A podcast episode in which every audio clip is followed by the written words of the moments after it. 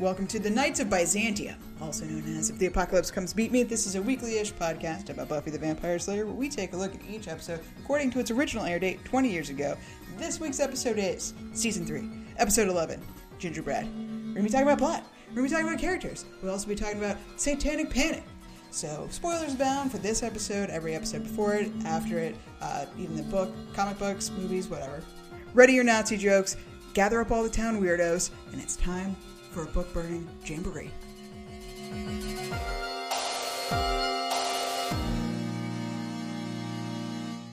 Welcome back, everybody. Did you have a wonderful winter break? Nice little holiday, new year. It's 1999, you guys, right? Yeah.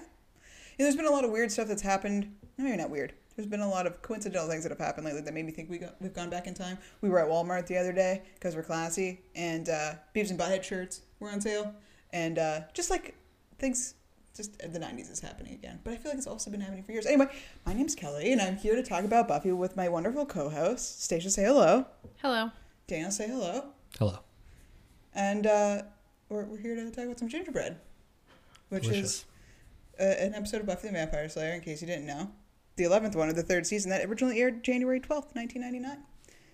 Written by, I'm going to go for Thania St. John and Jane Espenson. Thania this is her only one. But she did also write for 21 Jump Street, Lois and Clark, which was the 90s Superman show with uh, Dean Cain, Roswell, Huff, and Eureka, which a lot of people like. I've never seen it. It's good. What is it about? It's like a town where the government does experiments and people have mm. powers and weird things happen. That's fun. Did it only have a couple seasons? I think I had one. Oh. Maybe there was two. I wonder if it's like another one of those like culty things where, mm-hmm. yeah. Uh, and also Drop Dead Diva, which I've never watched but I haven't watched any of those. Oh, well, okay. Moving on. Jane Espenson, this is her second episode of the whole series, although she'll end up writing a whole bunch that we've uh, we all love very much. The last one was Band Candy, her first one. And this was directed by James Whitmore Jr. This is the fourth of five total he'll do for this series. Uh, the one before this is Beauty and the Beasts. And the last one will be the Zeppo. Mm. Daniel's favorite. Gross. Yes. and Dan Vebber, I think that's the only episode he does too. Yeah. So it's a weird, like, one-off pairing for. Well, Vebber did uh, Band Candy, okay. or maybe they did them together. Yeah, yeah. But so there's, but there's only two that Dan Vebber does. Yeah, yeah there's one or two. Okay. What happened in this episode? Does anybody know? We all watched it, so we do know. In one Joyce heck, tried to burn her daughter at the stake. That is true. We're gonna talk about Joyce a lot. We are. One of my favorite Gaslight episodes. Uh, the best, the best Gaslight episode. Joyce decides that she's going to join Buffy on patrol inexplicably, uh, and discovers two dead bodies, two children-sized dead bodies that sends her into a fucking tizzy, a murderous kind. She decides to start an organization called Moo. Uh, mothers opposed to the occult, and I'm like, why not Mao? Let's just go for it, right? Mothers mm. against the occult, let's just do it. But that's fine. A nice acronym, Mom so she finds forms an organization to find out what happened to these children, convinced that it was done by some kind of cult members or some witchcraft because of the vague little symbol in uh, one of the dead kids' hands. So, like any good uh, crazy cult leader, which Joyce quickly becomes, she incenses all the townspeople to go after the town weirdos, aka people that aren't I don't Squares. know. Yeah, regular heterosexual white Chad and Stacy's, if you will. This isn't our town anymore. It belongs to the monsters and, and the witches and the slayers. Anyone else gets to go to the uh, the stake burning party. So Willow, Amy, and Buffy get tied to the stake uh, with a bunch of confiscated books strewn about the posts and set them on fire. I'm assuming this takes place in City Hall. I think it does. Yeah, yeah, yeah they were in City Hall. Yeah. Um, but luckily, not. Oz and Xander, but Giles and Cordelia with the fire hose saves oh, the day. Oh, uh, turns out the kids were a giant weird demon because, of course, it was, and Buffy accidentally kills it. And it's great. Also, Amy turns into a rat. So, couple of firsts. That was one of them. Amy turns into a rat. First time we see her, Amy. First time we see Amy since Witch, right? Or or maybe we saw her briefly. Yeah, I, I think, think, we see in like one other one other. No, episode. she's in um, Bother Bewitched Bewildered because she's one of the oh, best right, right, right, right, right, right. But I think she. So we know her enough. But it's like it's still silly when they're just like, "Hey, Amy, hey, oh, how's yeah, it going?" completely uncalled like, for. Acting as if she has lunch with them every day. That was yeah. bizarre. Nice new hair. what? Hey, Amy, I like your new hair. The only other first really is the first and only appearance of Sheila Rosenberg, aka Willow's mom. R.I.P. R.I.P. What a piece of work. What yeah, a piece the of only work. mom that might be worse than Joyce. But even then, I, I don't know. Is it better that she's just never around? I mean, Joyce isn't I really would around argue either. yes. Willow would say yes. Also, in the end, Joyce was under a spell. But what about the rest of them? So I think she's. Yeah, well, That's my biggest question. we it's talk so, about that because I'm curious too. And that's we'll get to that. And uh, also, first and only appearance of Michael, our fun little Oh, yeah. goth friend. He's gone forever. Yeah, too bad he was gay and his dad beat him up. Yeah, after he got fucking harassed by a jock. Yeah. Uh, the scene, fun fact, if you will, the scene of Buffy impaling the demon uh, was censored by the BBC. I guess because it was too graphic, but like it's kind of it's not like it shows it really. It does. That's the whole gag. It's yeah. She just bends over and then it dies. Yeah, which is hilarious. Yeah. Uh, Well, you do see the stake through its neck. yeah, so that must be what they. out. So maybe that's it. Didn't show. do the zoom out, yeah. Which means if if they didn't get the joke though, that'd be no, because that's on her face. Anyway, uh, the demon's unnamed, known only as like Hans and Greta, which is course. not not what it's called. I'm That's rough. assuming That's rough. Hans and Greta Strauss. Oh yeah, they have a last name on. We need to save Buffy from Hansel and Gretel. The revealing spell, in case you were wondering what it was, that- that Giles was saying after he threw the potion with the toadstone in it. Never forget. Um, do you, hey, you you took German. You want to read this? yeah, read it. Read I it. don't. I have the worst pronunciation. Okay. I also probably didn't write it correctly. Here you go. It says revealing spell. Word it. Hell yeah. Oh God, I can't barely read your handwriting. It won't make it worse. I will put That's in an a I. Google I- Translate. HR. All right. Ihr Goiter ruft auch an Verbeckt euch nicht hinter falschen Geschichtern. Perfect. Your girl, your God's call. Do not hide behind false faces. Mm. Wonderful. Stacia, how did you like this episode? I think this was a fun episode. I like it. Joyce is the worst, but I think the reason why it's fun is because you can truly hate Joyce for being her absolute epitome of her best self. Like I think that's Yes. what she's doing in this episode, and she's so awful. But you're just like the show gives you permission to be mm-hmm. mad at her for. it. Or in other episodes, I think you're not supposed to feel that way. True. I love this episode because I think it's just it's so funny and ridiculous and Buffy killing the demon at the end is one of my favorite scenes of the whole show just because it's such great like physical comedy which they don't do a ton of. Actually, it's pretty dull, you know. It's bam, boom, stick, poof. I mean, it started with the snacks, man. It started with her coming out there giving snacks to Buffy. Do not disturb the Slayer while the Slayer is slaying. No fruit for Buffy. And I, for me, the premise alone, where do you think she gets the spell? When does she become enchanted by Hansel and Gretel? Hansel and Gretel. Does she? Does she get it when she uh, is looking at their bodies? Like, uh, there's no noticeable moment where uh, her eyes flicker or flash, or there's any telling. No. And I think that's what builds up where I felt like I kind of forgot this episode. And when Joyce was the worst, I was like, damn, she's the fucking worst. Yeah. And then Hansel and Gretel showed up, and it's like, oh yeah, always Hansel and Gretel, those Hansel tricksters. And Gretel. But do we was know? published in 1812. Did you know that by the Brothers Grimm? I didn't know. No, but but do you I know thought it was way older than that.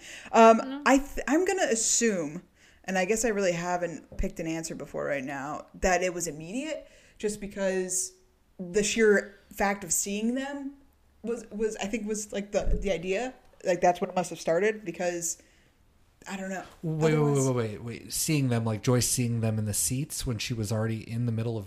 Oh no, sorry. Seeing them on the on the, On the yeah the merry-go-round black and white photos. Right, right, just, okay, so you're saying she, she saw them and she fell under the spell. Yeah, Or maybe she was in a way susceptible, like a mom needs to be. Yeah, I mean, I definitely think it happened before the scene where it's um, blatantly they're saying "kill the bad girls" or whatever, you know. Yeah. Um, not the demon part, but when they're like "help us, you guys save us." I think it was before that, and I can imagine that it's it's right then. But then we have another situation on our hands, a band candy slash ooze type of thing, where it seems that only certain people are affected. Now Buffy does see them when she's about like, or I guess it's is it yeah, Buffy when she gets knocked out and she looks on the stairs Yeah. and they're like blurry and stuff, so she can see them, but hasn't been manipulated. And I guess if the whole point is to get Buffy and her ilk, then maybe she wouldn't be able to see them. But um, Well, but, there is like, also they're they're also towing that line where like they're not wrong. Like magic is real. These things are actually things. Mm-hmm. So in the end, It's a it's not only commenting on how how normal people muggles see magic as not real versus real. Mm-hmm. It is actually real as it turns out. Mm-hmm. It is actually a witch doing it, but you need to decide is witchcraft and like they're actually you can see that there there are gray lines in witchcraft as well. There's good and bad. They're not just all bad the way that Joyce hears the word cult and automatically thinks witch and that becomes like the entire show. Yeah. And I was thinking that the whole time like if if Buffy just never said that or said something else, like it was clowns or it was you know ferrets, like Joyce would have never got on the witch train Yeah. and would have never gone down a certain road. But Joyce was that's where I, Joyce has always been susceptible to that. And I don't I don't think Joyce going to school like that was somebody who was like she was ready to fall for for anything. I don't think she was under a spell. I, I guess I just don't know when the spell started. That's my problem Well, with Joyce the show too. isn't the first one to be swayed under the mob mentality of what we now call today satanic panic. No, I'm not acting out. I'm a witch. I, I can make pencils float. And I can summon the four elements. Okay, two, but four soon. A- And I'm dating a musician. Oh, Willow. I worship Beelzebub. I do his biddings. Do you see any goats around? No, because I sacrifice please. them. I'll bow before Satan. I'm not listening to this. Prince of Night, I summon you. Come fill me with your black, naughty evil. That's enough! All right, so to understand how the Satanic Panic started, we have to go back further in time than the 80s because you needed to have like the perfect set of circumstances that people are actually going to believe there were evil serial killers ritually murdering children to summon forth their god Satan. Very important. we have to believe that. so we had a few things that happened in the 60s and 70s that kind of like set the stage for this. Satanism was founded in 1966 by A- Anton LaVey. Yep. We had the Manson killings in the 60s, which were ritualistic killings. The Helter Skelter idea. They, you know, the 70s was rife with serial killers and cults. It's kind of everything, right? So we had some really um, highly publicized serial killers that were never found, like the Zodiac killer and the Alphabet killer, that both had ritualistic murder um, murders. And then they also had Ted Bundy, John Wayne Gacy, the Hillside Stranglers, and David Berkowitz, which is hmm. better known as the Son of Son Sam. Sam, right. Hmm. And we had these people that were pretending to be something they weren't. Like John Wayne Gacy dressed up as a clown and attended kids' parties. Like this idea of, you know, the scary murderer could be someone at your child's party is a, a thought that starts permeating people's consciousness in like the 70s. We also get the book The Exorcist and the movie in the early 70s. So we have this idea of demonic possession of you know witchcraft and these things that are starting satanism with you know actually the church of satan becoming a recognized religion um, and so we get in the 80s the reagan right where we've got um, like this rise of conservatism and an also increased rise in people nuclear families where both the parents were working. So the children were put in daycare. And so we had this fear of people taking care of our children just as clowns that also happen to be serial killers um, that we wouldn't know about them that they might be serial killers in our daycares taking care of our children when we're at work and we don't know about it. Well, don't take your kid to the daycare that has the clowns in it. But it is So- a daycare, though, right? It is the daycare that starts it, right? That's the thing. it's the yeah it's, that's Yeah, kind of like the kickoff point yeah. but so we also see in the 80s the aids scare we see the uh, tylenol murders in right, 1982 yes. which was a scary thing that happened like you wouldn't think buying medicine from um, a pharmacy would be something that would kill you but you know every everything Oh, that's where we have the tamper-proof seals. yes That's right. Yeah, yeah, we also had the trick-or-treat um, Oh, yes. God damn. issue of like razor blades and poison being put in candy. All of that is fake in general, except for um, Ronald Clark O'Bryan, who put cyanide, I think it was, in pixie sticks to poison his child, but he also passed them out, so it wouldn't look like he had done it. Well, and they say copycat killers are the thing. Like the Tylenol, Yeah. there was only like two, but then people copied it. Yeah. And so it kind of like perpetuated it, just the myth alone. Mm-hmm.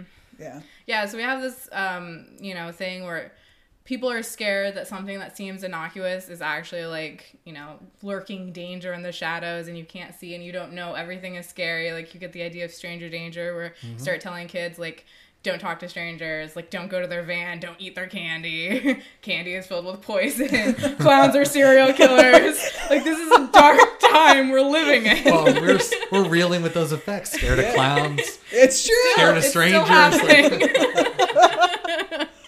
yeah, so this is like the world that we're dropped into in 1980. And in 1980, we get a book published as a biography called Michelle Remembers. And this is a woman had, who had gone to a doctor called Lawrence Pazder, who um, was hypnotized. And when she was hypnotized, she brought forth all of these supposedly suppressed memories of satanic ritual abuse and torture at the hands of her mother. And she detailed everything that happened, including sacrifices that she saw, abuse that happened to her, awful things in this book in 1980, and then purported it as being true which kind of set the stage for everything that was happening. Like it gave people a lens from which to view things. There were other books written after that, similar ideas of people coming forth and saying, "I too was abused by Satanists." Mm-hmm. Mm. But so, this um, guy who uh, hypnotized her sort of became a like de facto expert in Satanism, and he started giving lectures. They started teaching cops, "Hey, you have to look for signs of." You know, Satanism Really? within crimes. They taught them what um, altars looked like, what symbols you should look out for, what signs of Satanism might happen in these crimes and in people, and like what you should be looking for. Just how is um, blood rites and sacrifices appropriate material for a public school library? Chess club branching out? So, for a lot of people, it's a very scary area. You're giving your kids over to strangers that you don't really know, and you're having hearing these stories, these sensationalized stories. Like they go on Oprah. Geraldo Rivera did a huge like two part expose about teenage Satanists. Yeah. So then in 1980 in Bakersfield, California, we get the first set of um, daycare accusations. There's really two big ones, but they happened all over the country and eventually ended up even spreading to other countries, Britain in particular. But where um, people came forward, specifically two girls who were coached by the grandparents, to say, I was abused by my daycare workers. And then um, over time, more kids would add to the story. The stories would become more bizarre and more intense. And um, this led to them saying that they were hung from hooks in their family's living room, forced to drink blood, watch ritual baby sacrifices. Some of the stories said they were flushed down toilets. I don't even know. What? They watched animals being strangled to death in front of them. A pony was killed. At the daycare? Mm-hmm. My friend Flicka. Yeah, and so um, in 1984 to 1986, they investigated this, and 26 people were convicted and went to jail. What? Some for life, like the Some for life. With Some- no evidence? Some are still in jail. Most of their convictions have been overturned, but not all of them. It changed child psychology rules. It like changed everything. because the they they have tapes of the psychologist saying where on the stall, not did they, but where did they touch? Did you Oh, touch that's it that- here where that comes or Yeah. here? Yeah, Oh my God. Yeah, so then they had this and other case. evidence that they the used. McMartin trial, which was another daycare, the McMartin daycare, where the same thing happened. Um, I think it was a mother in this case who had a history of schizophrenia who coached her child to say I was abused. And then they had child psychologists who, by the way, were not licensed, completely bunk quack people who brought in anatomically correct dolls and were basically like, show me where they hurt you. Yeah. And the kids were like, I'm fine, I'm not being hurt. Like these are like five and six here. year olds. So right. And they're like, no, just it's okay. You're not going to get in trouble. You just need to tell us. And eventually they'd just start guessing until they got like the right answer. And then people would push for further and like more grotesque details. Um, but in this case, the McMartin trial, as opposed to in Bakersfield, in the end, they were all found not guilty. And that kind of like signaled like the dying end of this like daycare panic around strangers taking care of your children. Um, but it was a huge deal. um, and we had other cases. It wasn't just daycare cases. Possibly one of the most famous cases of this that came out of the satanic panic was the West Memphis Three. Oh, yeah, the Paradise Lost. Yeah, the Paradise Lost documentary series about the three um, teenagers in West Memphis, Arkansas, in 1993, who were accused of ritually killing two boys that whose bodies were found in the woods, even though they had no evidence. Um, aside from the fact that they had black hair, goth, quote unquote, goth Mm-hmm. Listen to Metallica. and listen to heavy music. and so uh, they were eventually convicted, and they served 19 years until um, they had their sentences commuted by making Alford pleas, saying, "I'm guilty, but let me go anyways." Which is insane. It's just insane. Um, yeah, so it the satanic panic was like almost like a unique unique US phenomenon, but it's something that's contagious. Like the seeds of what had to happen for this to happen were uniquely American, but it was something that spread all over. And it's things we've seen in the past before. The Salem witch trials was mm-hmm. another version of that. And instead of having someone to pin it on, you just have this like vague fear like something's out there, mm-hmm. which leads people to believe in something that seems outrageous, which is why I think like in this episode of Buffy, you see Joyce do this. Like it's preying on Oh, the yeah. things that you're already worried about. That's why it seems like Joyce is more susceptible because she doesn't. She's not necessarily sure what Buffy is doing is the right thing. We've seen this again and again. Like, can't you just quit? Like, do they really need you? Maybe could Faith could do it. Have you just tried not being the Slayer?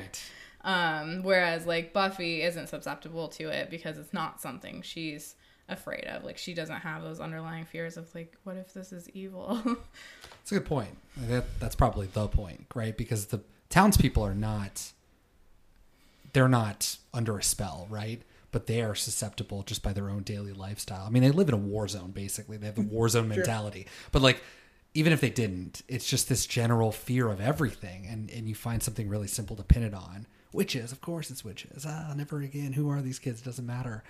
It's very much speaking right to that. And I think the show knows that. And they're obviously pinpointing not only Salem with the burning of the witches, but also just the panic in general. I mean, we still we do this all the time. We get into this little all this stuff. I think for th- why it had to be kids because that's the thing that always brings the most ire because children are innocent and blah blah blah, right? Mm-hmm. And it's so much easier to find a scapegoat than just think of. I mean, obviously that wasn't the case in this, but I think more often than not, when these kind of panicky mob things happen, is because it's easier to blame Satan than to be like, no, sometimes there are just bad fucking people that do horrible things to each other in the world, like. I just wonder if we're looking for a thing. I mean, the use of a symbol on, on a victim like this suggests a, a ritual murder, an occult sacrifice by a group.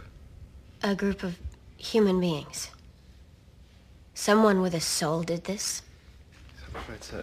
Luckily in Buffy, we have actual demons to fight, so It's true. It's true. it's a lot easier. Uh, thanks for that overview.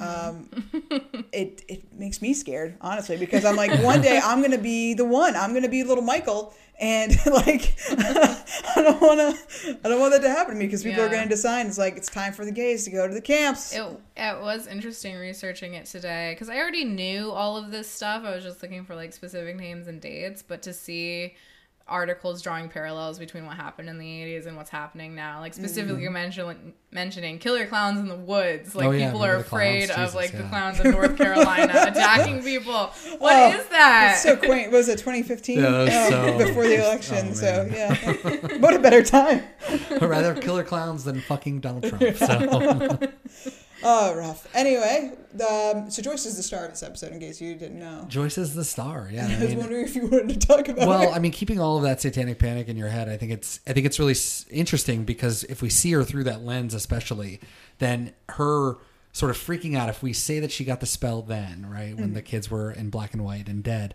then she just shows up at school. I kind of wanted to talk about. I, I have five different phases of Joyce. Phase number one is her finding out and wanting to bond with Buffy, which what Picking the up fuck is garbage that? from the road. I, come on, picking up some weird fucking truck. Get out of here. Uh, but point number two is when she goes to school. What did you make of that? Joyce just showing up. I was honestly shocked and I was angry about her showing up. Yeah, she shouldn't be there. There's no place for a parent. Safety first. Why are we letting ch- any any old person Unaccompanied adults into the school. into the school? Talk about panic. I mean, Oh, I, I- I know you kids think that stuff's cool. Buffy told me you dabble. Right, absolutely. That's me. I- I'm a dabbler. But anybody who could do this isn't cool. Uh, I was really mad that she showed up to school. I'm really mad that she didn't talk to Giles herself. Uh, I, it's really funny to me that they Joyce is a child, um, and she acts like a child, and Buffy is the adult, and Joyce has basically just jumps on this word cult and says it's witches. And the one thing that I find egregious in this, especially, is that they rewrite the character of Buffy. Buffy, I, I told you this earlier, but like Buffy telling Joyce intimate details about her friends, about Willow and witchcraft, she would never do that. She would keep it all on the surface. She can't hide being the Slayer, but she would never divulge. They are not close. They do not have a relationship. I don't appreciate the show constantly pretending that they do. Since when does it matter what I want? I wanted a normal, happy daughter. Instead, I got a slayer. If she's really concerned about these kids being murdered, why are you going to consult your teenage daughter and her friends? Because she's the Slayer. But not It seem- Giles. She knows seems- Giles, though. It seems weird that she wouldn't go to the police though. Right, yeah. Because the police, I mean, it seemed right, like the police came or Mm-hmm. took away the bodies, that she would go there for information. Oh, that's another thing I didn't even think of. More so Their than- like what happened to their physical body? Yeah, so Yeah. they must be. You're not supposed to think about that. Yeah, I know. this episode relies on a lot of you're not supposed to think about that, which is always the, the worst Buffy episodes, or when you don't have to think about it. I, I just love that Joyce then uh, Buffy eventually says, "Let's leave the cafeteria," Right, and yes. says, "We can't talk about this here because this is school and home is home." Yeah. And then Joyce, instead of acknowledging, "Oh shit, fucked up," uh, or "Hey, I should go back to work," uh, she says, she just says, "Oh, you're afraid to be hanging out with your mom," and it's like, what Oh yeah, are you, world are married? you I didn't hug currently you in? as as if she ever was. And so I'm just like, what world are we even in right here? I, I found that really crazy. And Go the- back to work. That was hilarious Go back to because work. never. but the next phase of Joyce we see, I, I labeled it MSWFFO, make Sunnydale witch free for once. we get a rally. We get a rally. Look, you know what? The only and I didn't give her a point for this because I didn't, but I think the only good moment is is that speech. Like, despite its content, I think the delivery was great, and the and the line. Um, Sunny or silence is this town's disease. I think is so great. Also, shout outs to Hush. yes. It yes. is literally their disease later. No, I agree. I think that the speech is powerful, but it's it's the same speech that you can listen to Dwight giving the speech that uh, Jim in the office gives him a Mussolini speech to read at oh, his. Oh, right, yeah. It's, it's inside of a context. It's like, oh, that's a pretty good speech. Right. But when you start to think about the ramifications, especially children being put onto stakes Oh, yeah. and burned, then it takes on a different. silence truly is the killer. In that we're not standing up against hate and intolerance. we want to be part of the hate. So Joyce is very much on board with that. Uh, she organizes the mob, which I found hilarious, and everybody believed that it was it was witches. Everyone was so willing, and I I did find that interesting. Actually, the silence was interesting because it's like who hasn't had their family member Neck rupture. like That killed? was amazing. Like that was hilarious That's what I'm because saying. That was fantastic. Well, and that's then what I just mean. the way she fra- suffered neck rupture, like in a passive like way. it came on to them. Yeah, and it's it came true on to and it's true like why, but why aren't we talking about that it's so funny that like this would come up and because joyce we assume is under a spell at this point the rest of them aren't right so they all hear this and they're like oh yeah and it's very susceptible language that i assume hansel and gretel were able to tap into because they did some like opinion polling and they know the, the, the general gonna hit it vibe off, of yeah. but uh but then after that like do they just all of them i mean this is jumping ahead but do they just forget I they mean, just forget we that we're angry about the neck ruptures like I, I guess because no one seems to give a shit. I make these words my pledge to you. Never again. And this got me thinking about monster anxiety, which is I think a lot of mm-hmm. people not and I think the show does a good job of of sort of making us anxious too, because at first we are introduced to what Mr. Mr. Sanderson mm-hmm. from, the the, bank. bank. I never forget. And we're scared of him. We're like, oh no. And then we think Mr. Sanderson did it, but then we see the the whatever it was, the Symbol in the hand. the symbol. Yeah. And then we think it's Amy, because of course we're introduced to Amy. She's got her new black evil hair. Right. Uh, and so we're like, it's definitely Amy. And then we see Amy. We're like, ah, it's Amy. And then it's like, Willow. Oh my God, it's Willow. That was really effective. And I really enjoyed that. I can't imagine the robes were necessary for the ritual. That was amazing. I like that her protection spell involved really evil looking outfits. Absolutely. And I also really appreciated the way that they kept going with that thread because uh, Giles later was like, I need you. Like, he can't go get the book that he needs to solve the riddle from Willow himself. So he makes Buffy do it as if, like, Willow's a suspect.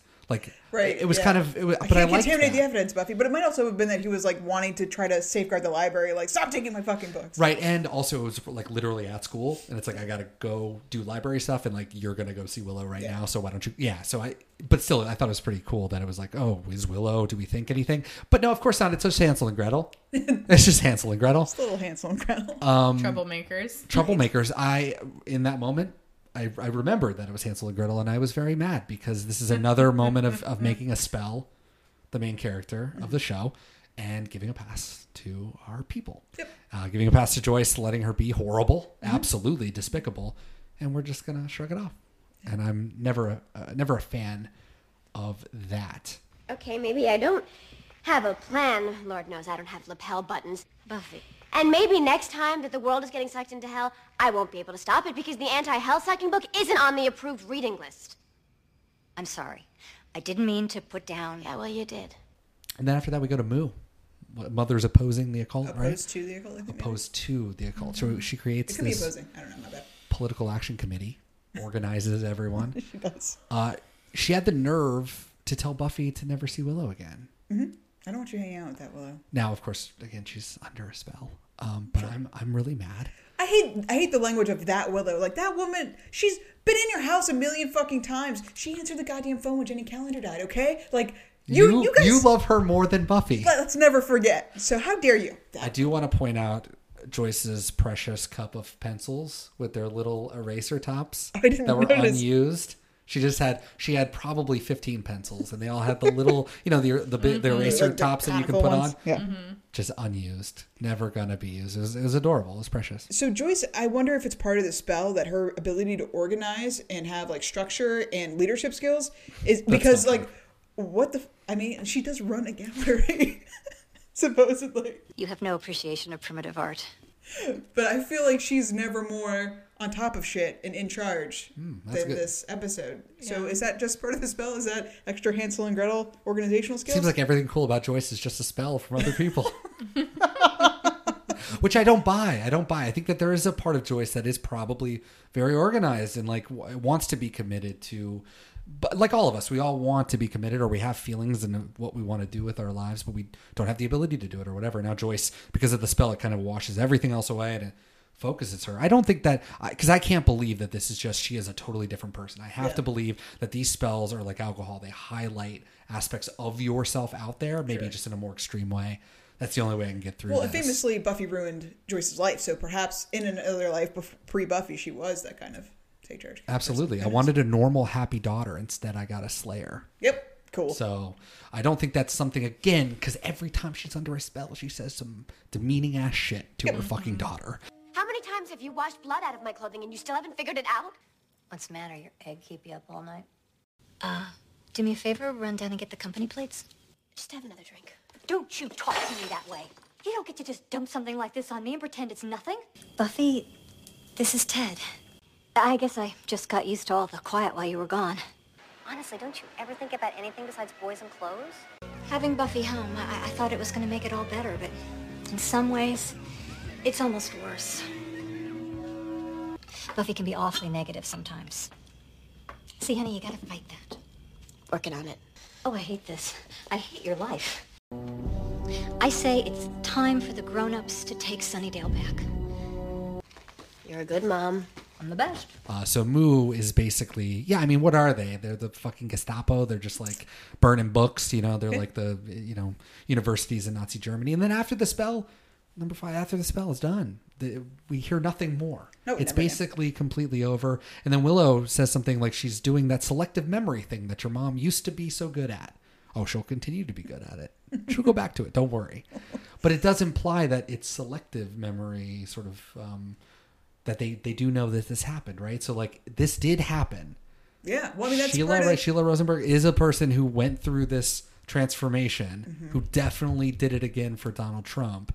And you've got Joyce who knows that she again, she knows. She knows she did it. Yeah. I mean, it's never said that they don't remember that it happened. I mean, it's clearly it's the same thing like that Joyce's speech was about. It's like we all know this shit happens. We just pretend not to see it. So Joyce is just going to conveniently forget that she tried to murder her daughter and her friends. So it's uh, upsetting, and this should be one that you can't come back from as How- easily. How do you make that up to Buffy though? Like make her and I'm sorry I tried to burn you at the stake cake. Yeah. Yeah. What the fuck? I don't think there's any. I don't think Joyce cake in the can make a cake. Do we have any confirmation on that? No. She. it seems like she it. can make She like peanut butter cupcake. sandwiches. Yeah. Maybe. Those are store bought. Those are not why she was bacon. No, she's No. buying a cake. Yeah. She can't be That's right. bothered. I think I mean I think part of it is just like Queen is Queen. Joyce is the queen of compartmentalizing. True. Yeah, I think that's true. So- and a selective memory, obviously. yeah, something you like just pretend it didn't happen. Anyway, I don't really have much else to say about this episode. I enjoy it because it's ridiculous, and obviously everything is about uh, hating um, gay people, which is sad, but uh, it's very easy to identify with. So let's uh, not hating gay people. Sorry, being a gay person who has experienced. that. I'm very, oppression. I'm very used to the hating of the gay I was people. like, wait a second, phrasing. Uh, let's yell about some stuff because this is already uh, off the wheels. It's bam boom stick poof. That's right. Stick poof. The, that's great. Plunge What and a- move on. I wrote Legend of None. great encapsulations of what it's like to be the Slayer. Yep. Buffy was presumably giving a statement to Sunnydale PD at the beginning of this episode. She was hanging out with the police officer Mm. and then walked away. What do you even say? And do they ever bring up like, "Hey, weren't you that lady who like knocked down your boyfriend's or your mom's boyfriend down the stairs? Wait, what? what? Weren't you wanted for murder? Weren't you wanted for murder? And now you're What? here with the murder of two kids. Maybe we should start putting these pieces together. I gotta go. They say we can go, Ma. Okay. but the children, did you see? I didn't even bring that up. Did you see the children? It's so demeaning to Buffy. Like, Fucking yes. of course I saw the fucking children, Joyce. What is your problem? Sorry. Buffy was just gonna doodle on obviously old ass parchment, 12th century papal Anglican parchment. She was just gonna doodle on that shit. Like I get it, you I wanted love to that idea. Thank God, I was like, no. I just wanted to do like a little flip book in the corner. I say go for it. That shit is, what's the point? She just of it? writes hi Giles, but Yeah. it takes like 200 pages. Amazing. Draws that little S symbol everyone did in middle school. Oh yeah, the Oh, diamond yeah. S thing. Oh, Amazing. It would have been cool in 1998. It would have. 99. 99. That's right. 99, even- New year. even Closer. Joyce was insufferable in most of this episode. but I think possibly the most insufferable moment that she has, at least for me, is when she's talking to Buffy and she's like, Well, it's fine. You don't have a plan. Of course, what you're doing is bound to be a little fruitless. No fruit for Buffy. Also, obviously, Joyce was not in the episode The Wish, and we know why. Because then she would have the answer of the town is better off with Buffy here. Okay, thanks, bye. Okay, thanks. Bye. I laughed really hard when um, Buffy, in that moment before where she almost drew on the parchment, she then gets the notebook from Giles and then comically draws an incredibly large logo of what she saw, which is nothing more than what you can describe a triangle with a tilde sign going through A it. mustache. But it's enormous, and it reminded me of the show Ghostwriter, where they would comic make comically large font so that the CG department could take the font oh, and right, make it yeah. into cool, you know, animation stuff in the early days of CG. And I was just thinking that thing is going to pop off and like float away or something. Like, did you really need to make it that large? Did you even need to make it? Can you not describe it to Giles? No, she had to draw it, and she had to draw it as big as humanly possible. When did Buffy get a rep for beating people up? Because as Michael is assaulted, she like all she does is walk up to the jock, and he's like, Walking. "No problem." I'm walking. I'm pretty sure we have another moment like that earlier. Well, she does like slam Larry into the coke Yeah. machine that one time, but like I don't know that not word would enough, spread. But maybe I mean Larry at the time was like the biggest baddest dude on campus, right? So Yeah. maybe he's like that Buffy chick beat the shit out of me. Well, and everybody's about to be like, Buffy is our class hero Yeah, protector. So hero. maybe there's we're we're starting to Yeah, I think there's moments we're not seeing in the show where she's standing up for people like that. better episodes that we're missing. Yeah. Is it my turn? Yeah. Um, I love the moment where Giles screams at the computer, "You stupid, useless fad!" He's in the what the frisky swatchers. Yes, Come on, there's there's more to that story that I want to know of. R.I.P. Deputy Mayor Alan Finch. Buffy alludes to wanting um, a rule break of kill of Slayers killing human Oh, beings, that's right. Laying the foundation for what's to come. Yeah, you pointed that out too. Yeah, it was good. Slayers I'm glad don't they kill people. up because they're- Yet. they've mentioned it multiple times leading up to our friend dying. How uh, I love Angel shouldn't be in this episode, but I do love the the Dyke Duck conversation. Yeah. Is I was just pretty like, what is priceless. that? What is that? Like they kid in the story, the boy that stuck his finger in the duck. Dyke. It's another word for dam. Oh. Okay, that story makes a lot more sense now. Oh, that makes so much more sense now. There's absolutely no reason to be in this episode. Why is Buffy the first person to question the thing about the kids? Is it part of the spell, maybe? Like, mm. I think so. how no one thought that one step, like, who the f- There did seem to be a theme in the real life satanic panic of the 80s where it was like the kids, like the supposed actual victims of the satanic abuse were irrelevant. Like the kids were kind of silenced mm. because they're like, this isn't happening to me, but no one was listening to them because they really just became a vehicle for their moral outrage about everything that's happening. And I think that's kind of what we see here that no one's questioning who the kids are, where are their parents, because the kids in the end are relevant. They symbolize something that you know like innocence and purity of sunnydale is being taken away by these horrible satanic witches and their i don't know orgies of evil Yeah, Yeah, that's a good point. that's totally it. That's definitely it. I really liked when they were tied to the stake and buffy was like and some of you will be fish you in the back will be fish And that was the moment they were like, worse than maybe we should get out of here. Like, oh no i don't want to be a fish which that was the moment that it's like, okay, they're not under a spell. Dude doesn't want to be a fish. There's clearly limits to this intolerance. yeah For somebody who harps on continuity, somebody being me, there's continuity with Amy being a rat because she turned Buffy into a rat famously in season two during Bother Bewitched Bewildered, and then turned herself into a rat. Amy knows the rat spell, and she used it on herself. Oh, no that's one else nice. knows the rat spell Apparently, apparently fucking not. not, because we won't see Amy again. Well, sans something blue until season six. So yeah, i mean not amy the person we will see amy the rat we do see Amy the rat quite a bit. And then season eight. Oh yeah, God, what happens in season she eight? comes back. She's she one of dates Skinless Warren. Yeah. It's a thing. They're trying to get the seed of magic. Ew! Is She's still actually in- skinless. Yeah, Yeah. Oh yeah.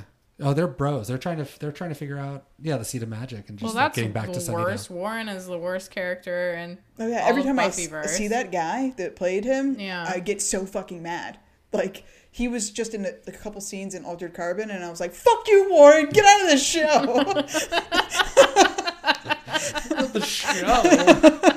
so, yeah, uh, your turn. I feel many much outraged that Joyce would chloroform her daughter. I mean, I guess you're gonna burn her at the stake, so it doesn't really matter. And Hollywood has an idea about what chloroform is, but you can easily kill someone doing that. So unless you're willing to deal with the fact you killed your daughter with chloroform, like don't do that. Also, where did they find the the bottle chloroform? that says bottle that says chloroform on a giant. What show is this? Is this like a, a, a I like zany imagining sitcom? the Like, actual demon in his demon form holding the tiny bottle on the stair, like. uh, so what exactly is my friend Flicka? It's, It's a, a movie about a horse. It's a movie Oh, about a horse. it's a movie. Apparently, it's Swedish for little girl. It was a 1956 TV show based on a 1941 novel by Mary O'Hara. It's mm-hmm. turned into a movie in 43, 45, and 48. The three, the sequels to that. Oh, the original. It was remade in 2006, and I was like, "What is going on?" So. Real quick, just synopsis because this is amazing. you go out to the country, you're living in the country, but you're a city person. Fall in love with the horse, of course, always a horse. Once you fall in love with the Horse, horse, of course. the horse, of course. There's a mountain lion attack. Flicka gets fucked up. Katie tries to save Flicka, and in the ensuing uh, saving, gets a fever herself. I know. Or is she gonna die? Who knows? They're like. Flicka is gonna die. We have to put Flicka, or she's sick. We have, we're gonna have to put her down. And then Katie, the girl, comes down the stairs and is like, "Over my dead body, I'll die for Flicka." And then she like probably passes out because she has a fever. And then she goes to bed and she wakes up to a gunshot. Oh my god, they killed Flicka. No. No, it was actually her brother killing the mountain lion coming back for Flicka. Oh shit. So they saved the day, I guess. That was it. And mm, Flicka's just okay. and from the synopsis, I couldn't tell if Katie woke up from it was just a fever dream or not because it did say the fever broke and then everything was fine. So I think it might have just all been a dream. which takes us to Flicka 2, which was direct to DVD in 2010. Flicka and her, same girls, they're fine. They're hanging out until a rattlesnake pops up. Flicka saves the day. Don't worry.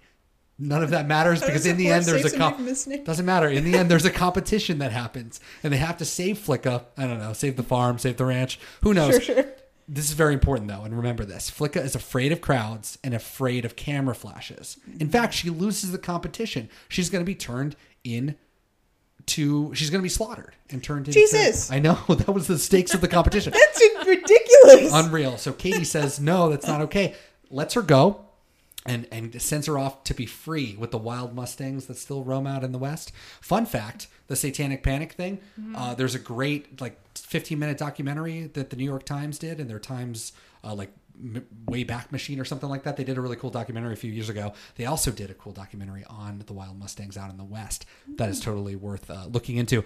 Um, but there's a cliffhanger ending because Flicka had birth to another little a fowl. Who knows what's going to happen there? Doesn't matter because Flicka fowl? Country Pride A foal. a foal, a foal, a fowl. Foul omen. Gave birth to a chicken. And then we go to Flicka Country Pride in 2012, another direct to Oh DVD God. sequel. None of that matters. The fowl, the foal, the the Flicka. It doesn't matter. Flicka running with the Mustangs. Nope. Is this Flicka, Home Alone 3? basically because Flicka, new family, new people, just shows up in a new town.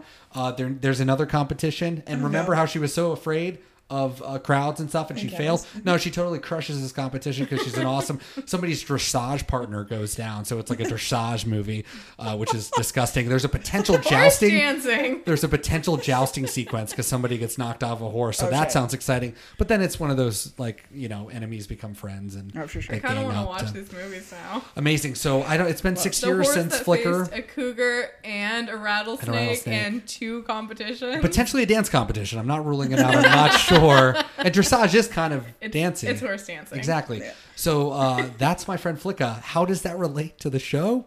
Can't tell you. I think it's just a reference to an obscure, obscure enough novel, A book kind that of a would joke. not be censored. Right. That was all. Oh, that that's was, yeah. cool. Yeah, that's all it was. But thank God. friendly, check out Flicka it. 2 on DVD. Holy shit! I don't think I have anything to say after that. I don't think it's off that. I guess briefly, uh, never surprised or never surprised, always surprised. Shouldn't be surprised. what? I have a feeling that I can't name right now. I'm always so elated when uh, Oz is a hero, and he always is. It's amazing. He just fucking runs in. Don't care. I don't know what's going on. I'm gonna fucking. I'm doing it.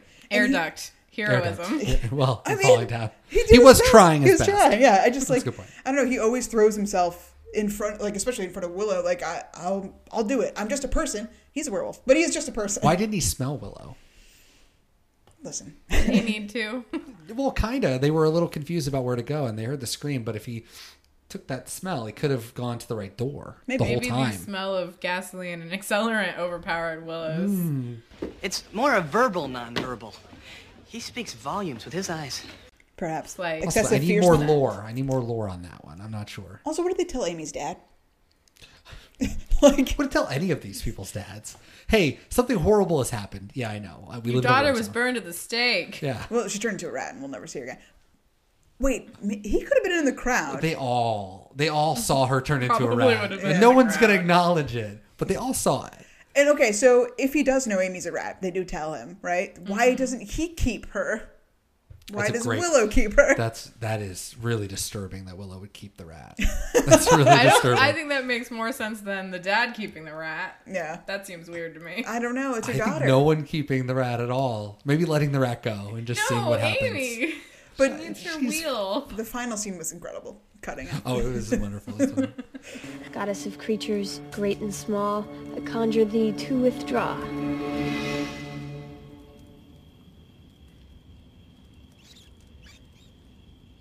Uh, I think, unless anyone else has anything else to say. I do. Oh, Maybe we should get her one of those wheel thingies. All I got left are the watches. catch us up. Xander button down tank top watch. I didn't notice. Oh, shit, I wasn't even paying attention. It must have not happened. He all he was in this episode again was just comedic relief. He didn't really have. Although much none of his to- levity landed, no one appreciated him. I did. I will say I did. I, I enjoyed. The, Did he what offer are we? any levity? I thought so. Well, that was didn't- his I attempt. liked. Nobody appreciated it. No, he was just it weird was too and paranoid serious. about Willow. It was too serious of an episode to be funny. Keep talking Buffy, hi. Hey, is Willow around? How can I convince you people that it's over? You assume because I am here, she's here. That I somehow mysteriously know where she is. Those her books? Yeah, she's in the bathroom. Maroon jacket. No. Giles being mean to Oz. Uh, it Oh was God. possibly the opposite of it, but the, all Not they a did was sit down and do the thing. There was no real interaction, so still on the fence of that. Wesley watch, no. Devon watch, no. No. Buffy Bang watch, it's gone. We're one week beyond Her the hair was cute. She had like the little kind of pigtail thing going on in the back. It's kind of big. Oh, just fine. Just fine over here. Cute over here. Okay. We'll have to get back to that. Deputy Mayor Alan Finch Watch. Still around, No. but not in this episode. Streets ahead. Yes. New street alert. Sycamore Street. Oh shit! Have you spoken to the families on Sycamore Street? Damn. We are now at Crawford, Revello, Maple Court, and Sycamore, potentially Kingman Bluff, Kingman's Bluff Road. Avenue. But yes, potentially one of those. Uh, but yeah, so just Sycamore. I didn't get anything else. And then Giles' most dangerous knockout in the show. I think the sh- the episode's most dangerous knockout was when uh, was when Cordelia said How many times have you been knocked out anyway? That was quite a blow, probably God, to she his hit him ego. so much. I wonder how long she was hitting him before we got to the scene. Yeah. So the the the current frontrunner, of course, is being bludgeoned by Gwen Post in I Revelations. think that's gonna be it, man. Uh, we'll see. this one, he was what chloroformed by Hansel and Gretel. I mean, Pretty gentle as far as his knockouts comedically, go. this one is definitely the most comedic Mhm, so mhm. far. I mean, we haven't been keeping total track. Fairy tales are real. Hans and Gre- Hansel and Gretel. I think it's time to rank this sucker. What do you think? Willow hacks. We talk about the net. This is the most Willow hacking and magic episode of all time, so it has to get a ten. I mean, the computer stuff. Uh, I want to know what Oz meant by what does he say? Like we're we're connected now, or like we're Jacked in. He doesn't say jacked in. but yeah, I mean, he just meant that they're having a conversation on AIM, and she was It like, but it predicts the future of the internet, which I found it fascinating with like well, the pop up. like, and then she'll feed and- it through to us, and I'm like, Oh yeah, yeah, yeah. That's yeah. What? Well, and I brought this up before. Like my sister and I went on to Google Hangouts. You can actually turn on your screen now, so like you you can be at home watching the other person on the other end's screen, Mm-hmm. and they can show you what they're doing.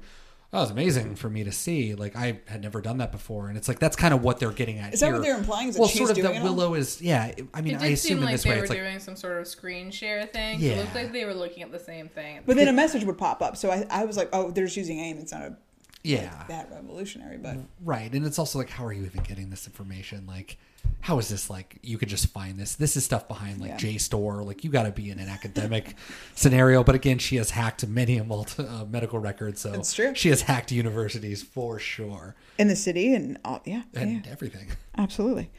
Uh, Giles, ten of ten, also because he gets knocked out, and Looked the good. the Giles mobile is in this episode, which Oh, God. is pretty yeah. rare. Where were they driving? That seemed like a highway of sorts that the, that Sunnydale would not have. Yeah, I don't know. Um, it's one of the roads that appears and disappears. At, Somebody out there building the map. Get a highway in there. There's well, a highway the maps somewhere between the, the port and the circus. the port and the circus, somewhere between the port and the bronze. Um, and he does a little B and E, which is great. Some ripper. so absolutely a ten. Uh, Monster of the week. I think the being able to incite an entire city into wanting to kill their children and family members uh, is pretty intense. and done before. In what done before? What do you mean It's been done before. on the show? The ooze, band candy. Oh, oh, yeah, yeah, yeah. yeah. Literally the Well, same. band candy. They weren't killing their kids. Yeah, but still, the negligence will kill them in the end. Uh, and the big demon thing was kind of cool. So I I gave it a seven. I don't know. I thought they were effective, if nothing else. Uh, I noticed you didn't say Hansel and Gretel at all during that synopsis. It's better if you don't think of it as Hansel and Gretel. Yeah, just just think of it as like fairy tales. little children's uh, relationship. I mean, all the adults and the loser kids, like the jock boy who messes up Michael, um, are awful. But our, our friends are pretty good and supportive to each other during this whole ordeal. Yeah. So I give that an eight because they all kind of lean on each other, and even Buffy for a second, like she's like, "Oh, that symbol, like, Willow did use it," but she's like, "No, I swear." And then, "Oh yeah, of course, instantly." Like, there's no. And even Cordelia came back. Yeah. Came back around. Um, so that's an eight. And uh, the leader's choice. I gave her a zero for the first time I think ever. I, I can't. There's no yelling about There's choice. no no- justifying this. I, Holy I like shit. even though it was a spell. I don't think you're allowed to come back from trying to murder your daughter, and not even like a, I'm glad we reached the line.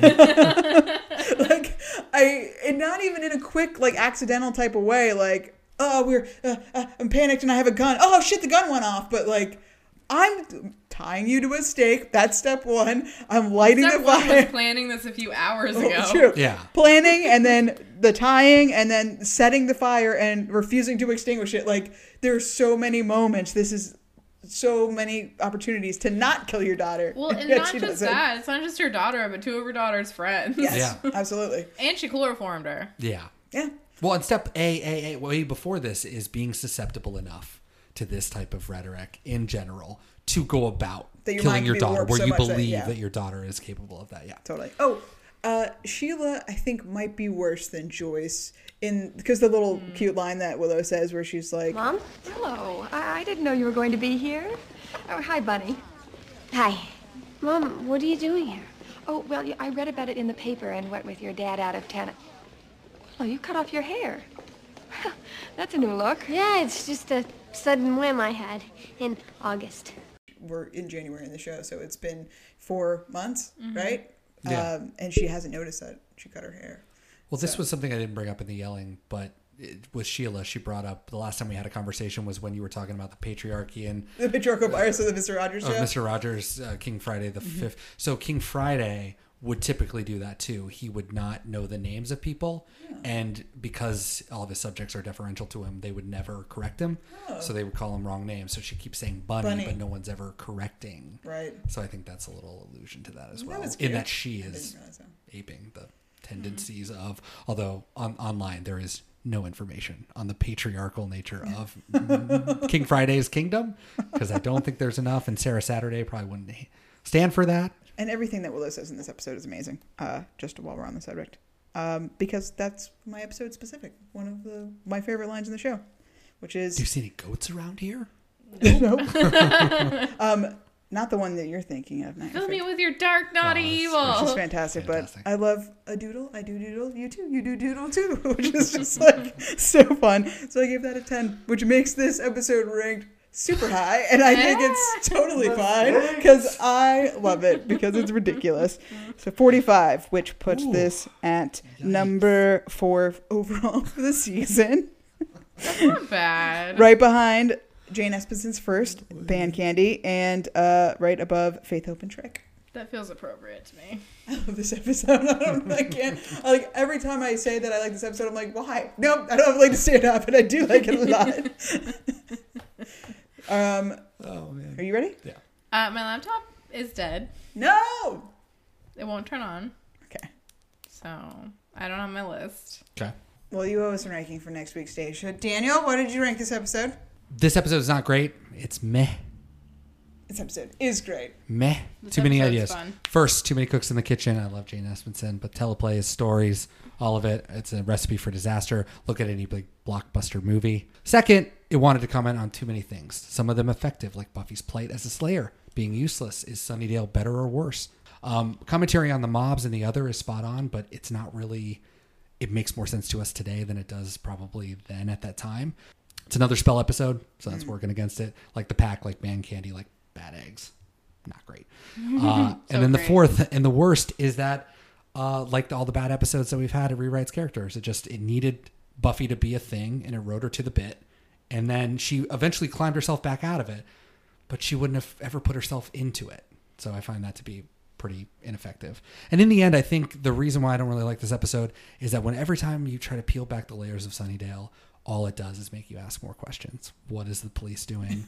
what, what is going on with all these people? How does this thing? How does any of this work? Yeah. And when they when you can just believe that the citizens are in a war zone and they're literally reacting the same way uh, Joy, uh, Joyce makes that point about reaction. And I think that if we believe that all of our characters know that the world outside is scary, but they just kind of gut react because they just have to keep living, that's a very interesting type of society that they live in. And when you can just be just hear about it, it's one thing, but then you see it, I just want to take a photo of every single one of those people and I want to know more about them because those are the people that enable a lot of this stuff to happen. They're the people voting for the mayor. The Moosters. Yeah.